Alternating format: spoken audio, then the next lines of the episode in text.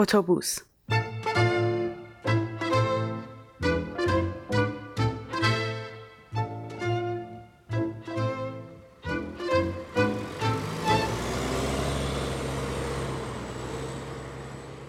دیشب قبل از برگشتن همخونه هم به خونه فکر کردم شاید بهتر باشه که قابلم و قاشقایی که کثیف کردم و بشورم.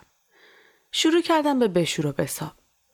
نمی‌دونم چرا یه حس خوبی داشتم واسه اینکه فکر کنم و کارای ناتمام آشپزخونه رو انجام بدم.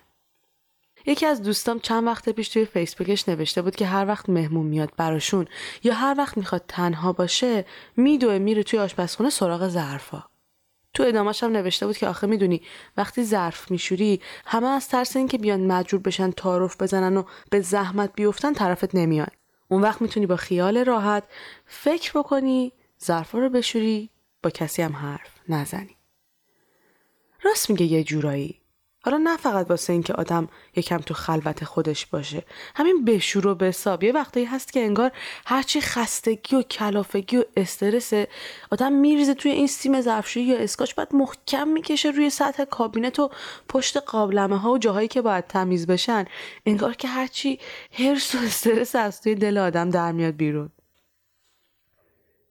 دیشب اون موقع که آشپزخونه رو تمیز می‌کردم بارون میومد صدای خوردن قطرهاش به شیشه رو می‌شد لابلای صدای کشیدن دستمال روی یخچال و کابینتا شنید.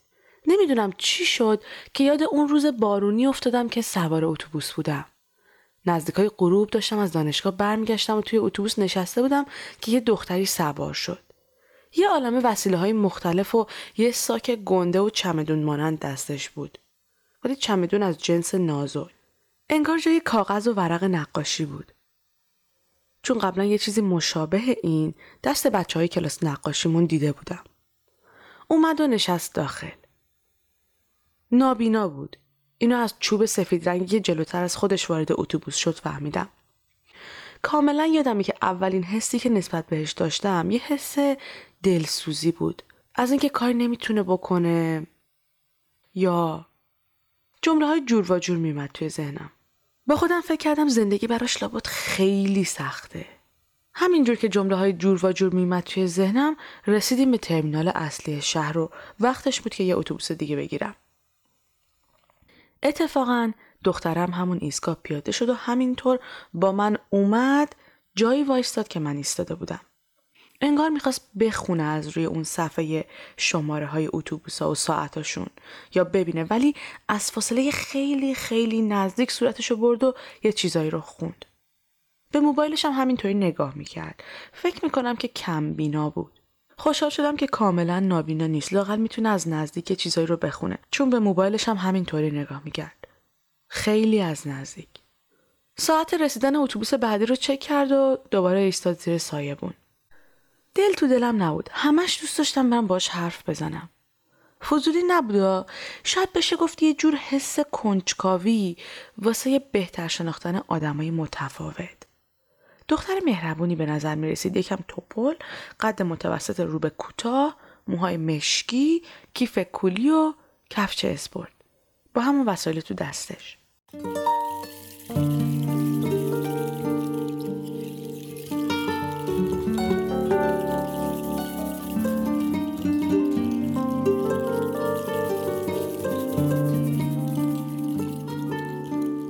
اتوبوس جدید رسید.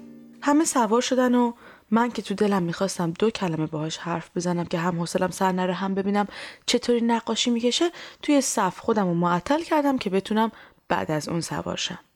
برای اینکه با وسایلش بتونه راحت تر بشینه نشست روی این سندلی های ساید اتوبوس این سندلی های کناری رفتم نشستم روبروش همین که اتوبوس را افتاد شروع کردم به سوال کردن نمی‌دونستم چقدر حوصله شنیدن سوال و جواب دادن داره. اصلا خوشش میاد که کسی ازش این چیزها رو بپرسه یا نه.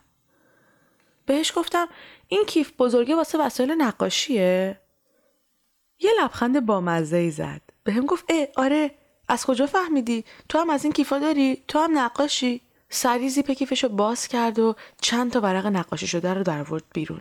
قبل از اینکه چیزی بگه پرسیدم که اینا همش نقاشی های تو هن؟ آخه خیلی کارش قشنگ بود. با خوشحالی گفت آره خوشت اومد؟ بزرگ گفتم آره خیلی خوبه که نقاشی می‌کشی. چند وقته؟ گفت چهار ساله. بذار بقیه کارامو نشونت بدم. رفت توی موبایلش با نگاه کردن بهش از اون جلوی جلو رفت تو صفحه فیسبوکیشو نقاشی دیگهش آورد. گفت اینها. ببین اینم یکی دیگهش. اینو از همه بیشتر دوست دارم. این سی دلار. تازه فهمیدم از این راه درآمدم داره. برام جالب بود. فکر کن آدمی که لحظه اول دلم براش سوخته بود و فکر می‌کردم لابد چقدر دلش می‌خواد جای بقیه باشه توی ذهنم تبدیل شد به یه آدم خوشحال و راضی و هنرمند. بیشتر که حرف زدیم بازم تون تون عکسای فیسبوکش رو به هم نشون داد. قیمت می‌زد روشون. چند تا رو که خیلی خوشم اومد بهش نشون دادم و ولی گفت اونا به فروش رفته و دیگه نداره مگه اینکه سفارش بدم و دوباره برام یکی بکشه. با خودم فکر کردم که بهش سفارش نقاشی بدم. یادم افتاد که روزای آخر ترم و اوضاع مالیم زیاد خوب نیست. بهش قول دادم که میرم صفحش رو توی فیسبوک پیدا می‌کنم. بهش پیغام میدم و از هر نقاشی بیشتر خوشم اومد سفارش میدم. دل تیه سبز زاره گلای آبی داره. صبح از برگ شبنم میباره. توی کم کم با هم دوست شدیم. بازم دیدمش توی همون مسیر. می‌گفت دولت یه سری کلاس های نقاشی و کاردستی رایگان داره که میرم اونجا شرکت می‌کنم. حتی می‌گفت که تازگی یه نفر حاضر شده که از نظر مالی اسپانسر نقاشی کشیدنش بشه و اون بتونه با خیال راحت بدون فکر کردن به مشکلات مالیش نقاشی بکشه. بدون اینکه نگران باشه از نداشتن پول اجاره خونه سر ما یا خورد و خوراک. اینطور می‌تونه راحتتر وقتشو بذاره برای خلق کردن کارهای جدید. به یاد الیزا همین دختره بودم که موبایلم زنگ زد. آویده بود از کانادا زنگ زده بود که می‌خواست حالمو بپرسه. بعد از احوال پرسی از این دختره براش گفتم. اتفاقا چقدر استقبال کرد. قرار شد که اسم صفحش رو براش بفرستم و بره چند تا نقاشی سفارش بده. می‌گفت که همیشه آخر هفته ها میره و چند تا از وسیله های تزئینی ساخت هنرمندای محلی شهرشون می‌خره. حالا نقاشی گوشواره گردنبند هر چیزی. حتی می‌گفت به جای کیک خریدن از مغازه های بیرون به یکی از دوستام که توی خونش کیک میپزه و میفروشه سفارش میدم.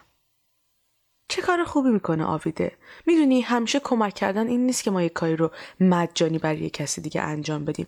همین حمایت از فروشنده های محلی و کسایی که یک کاری رو تازه شروع کردن می‌تونه یه پشتوانه خوبی براشون باشه که راهشون رو ادامه بدن. به آویده می‌گفتم نمی‌دونی چقدر از آشنا شدم با این دختر توی اتوبوس خوشحالم. آویده میخندید و می‌گفت تو این آدمای شگفتانگیز رو از کجا پیدا می‌کنی؟ گفتم هیچی آویده. یه روز از روزای هفته که دوست داشتی ماشین تو پارک کن توی گاراژ خونه تو سوار اتوبوس شو. حالا نه که همیشه ولی مطمئنم که لاقل هفته یه دونه دوست خوبم میشه از لابلای همین آدمای به نظر معمولی پیدا کرد.